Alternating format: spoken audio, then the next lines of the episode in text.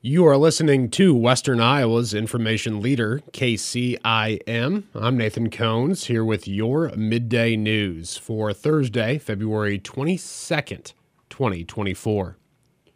Fuel prices in Iowa rose for the second consecutive week, according to the latest report from the Iowa Department of Agriculture and AAA Iowa. As of Wednesday, the average price for a gallon of regular unleaded gasoline was $3.01, a 7 cent increase from last week, but down 20 cents from a year ago.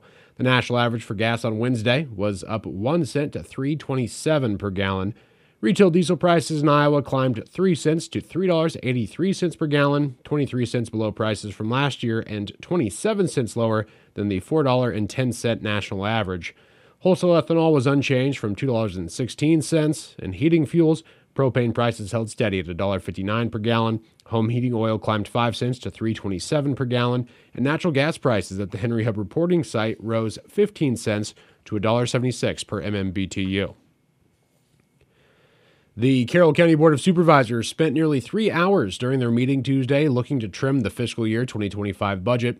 Last year, the Iowa legislature passed House File 718, which limits annual growth for municipal governments, and many boards and councils, including Carroll County, are facing a tight budget year. The supervisor started with the review of a long standing contract with Crawford County for environmental health services.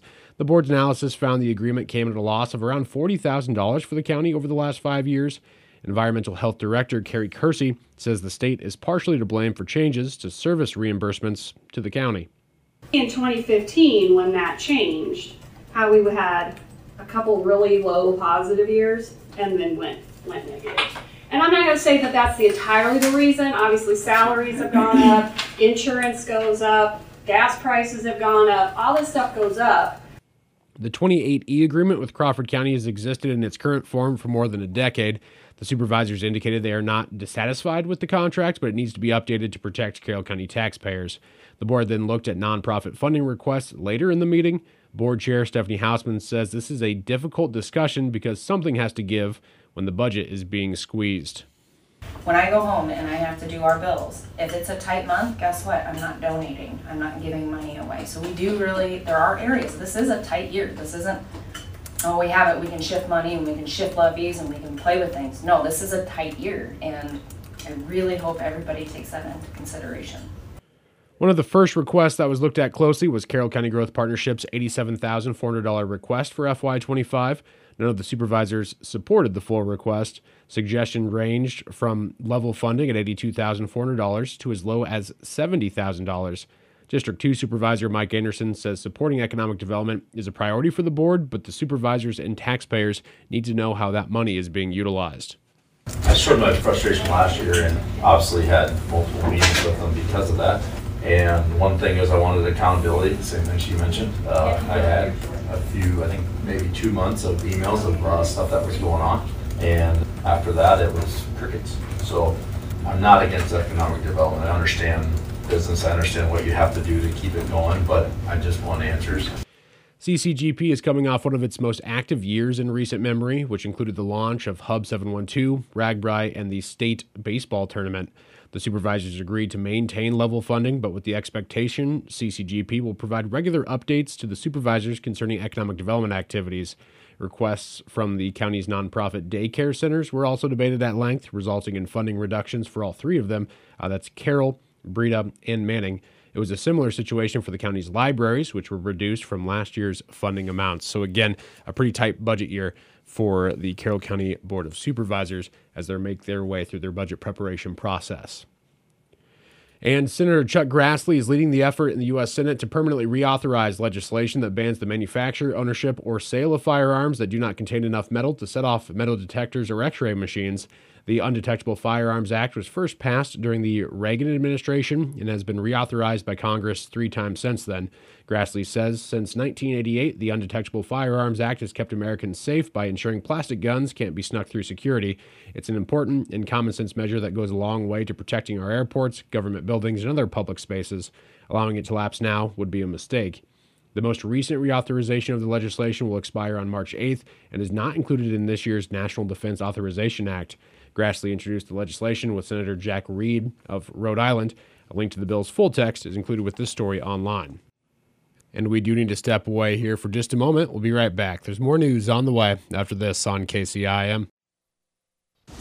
Rain, sleet, snow, and even rodents are all things you want protection from to extend the life of your farm equipment. We can help and have the solutions at NextGen Ag Supply in Templeton. We provide full service general contracting from the dirt work to the finishing touches. So as we build your new machine shed or storage facility, you can focus on business as usual. Call for a quote today at 669 3459. NextGen Ag Supply in Templeton for the experience, knowledge, and the parts you need now. At Mount Carmel Mutual, we are always focused on dedicated, personalized service for you. That means you can trust us to keep you top of mind. As a proud Grinnell Mutual member insurance company, we'll be there when you need us most, helping protect all that's important to you, including your future. With Grinnell Mutual, you can trust in tomorrow. Contact your local Mount Carmel Mutual agent today. Trust in Tomorrow is a registered trademark of Grinnell Mutual Reinsurance Company. Welcome back to KCIM's Midday News. I'm Nathan Cones reporting. In his weekly newsletter to constituents, Iowa District 6 Senator Jason Schultz of Schleswig highlighted a growing problem with the potential to change the fabric of Iowa as we know it and love it. Uh, according to him, Schultz is referring to the lack of immigration enforcement at the nation's southern border. He acknowledges America as a nation of immigrants, but expresses concerns about the consequences of the open border policy he credits Governor Kim Reynolds for her stance on the issue, recognizing the impact on Iowa. Since the start of the Biden administration, an estimated 7 million illegal immigrants have entered the country, creating a backlog in immigration court and over 2 million pounds of drug seizures. Iowa, despite being almost a thousand miles from the southern border, faces challenges with I 29 and I 35 providing easy routes for illicit activities. Reynolds' actions include the deployment of Iowa law enforcement personnel to support Texas in its border defense from September 1st to October 2nd of 2023. Schultz notes that initiative included the apprehension of nearly 500 illegal migrants, 42 vehicle pursuits, 40 human smuggling cases, 11 drug trafficking cases, 14 narcotics arrests, 6 weapons arrests, and 11 recovered stolen vehicles. Schultz says, I applaud Governor Kim Reynolds for taking part in defending our na- national border, along with 24 other states who understand what is at stake for our citizens. This was a good use of one time federal ARPA tax dollars. It used federal money to address the ne- neglect of its constitutional duty. It, we should thank all our military and law enforcement friends who took time away from their jobs and families to do this important work. Kuemper Catholic Schools heard a presentation from BCDM architects uh, that were hired last October to complete a facility study as part of Kuemper's five year strategic planning during the parochial school's board meeting this week. Kuemper President John Steffes says the school is entering a new strategic plan with one of the guidelines from the Diocese of Sioux City to develop a facility plan to meet long and short term physical needs of their facilities. Steffes says BCDM was hired because of their previous work completed for the Kuemper Catholic School System, as well as local parishes in the area. They, since October, have done number crunching, looked at enrollment trends, the physical size of our classrooms, the teacher schedules, and went around measuring everything in the whole three different buildings St. Lawrence, Holy Spirit, and this one. And so now they come back with a master plan short term, long term there are all kinds of options out there. And so now we'll most likely form a, a, smaller subcommittee work group to try to look at all that and determine which direction will we go. Steffes says this is the second meeting with BCDM. The first meeting was held shortly after their hire to explain the process and discuss every component of data that the group will be measuring for the study. During Tuesday's presentation, Steffes says BCDM explored all the potential options for Kuemper, but did not specifically give recommendations on what the school should consider.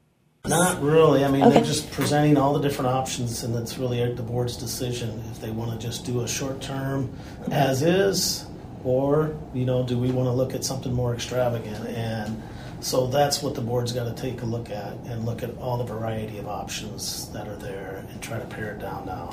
Something as basic as j- just shift some kids around to a different part of the building, to another center, to just to add on prop possibly somewhere. So it's just they were so varied and so different, and we really don't have. It's so early and preliminary, and even close to talking about what specific options we're going to look into. Steffes says the school does not have a deadline for when decisions need to be made. Still, they'll likely establish a subcommittee to review the master facility analysis by this summer. Steffes says by the end of this year, the school needs to define the short and long term goals uh, they want to accomplish during their five year strategic plan, of which the facility study is a section.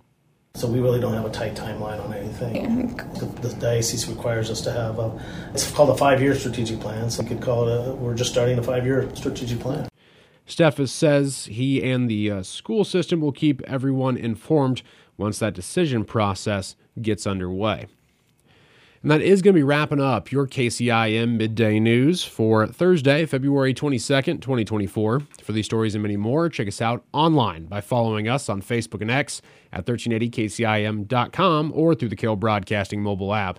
I'm Nathan Cones reporting.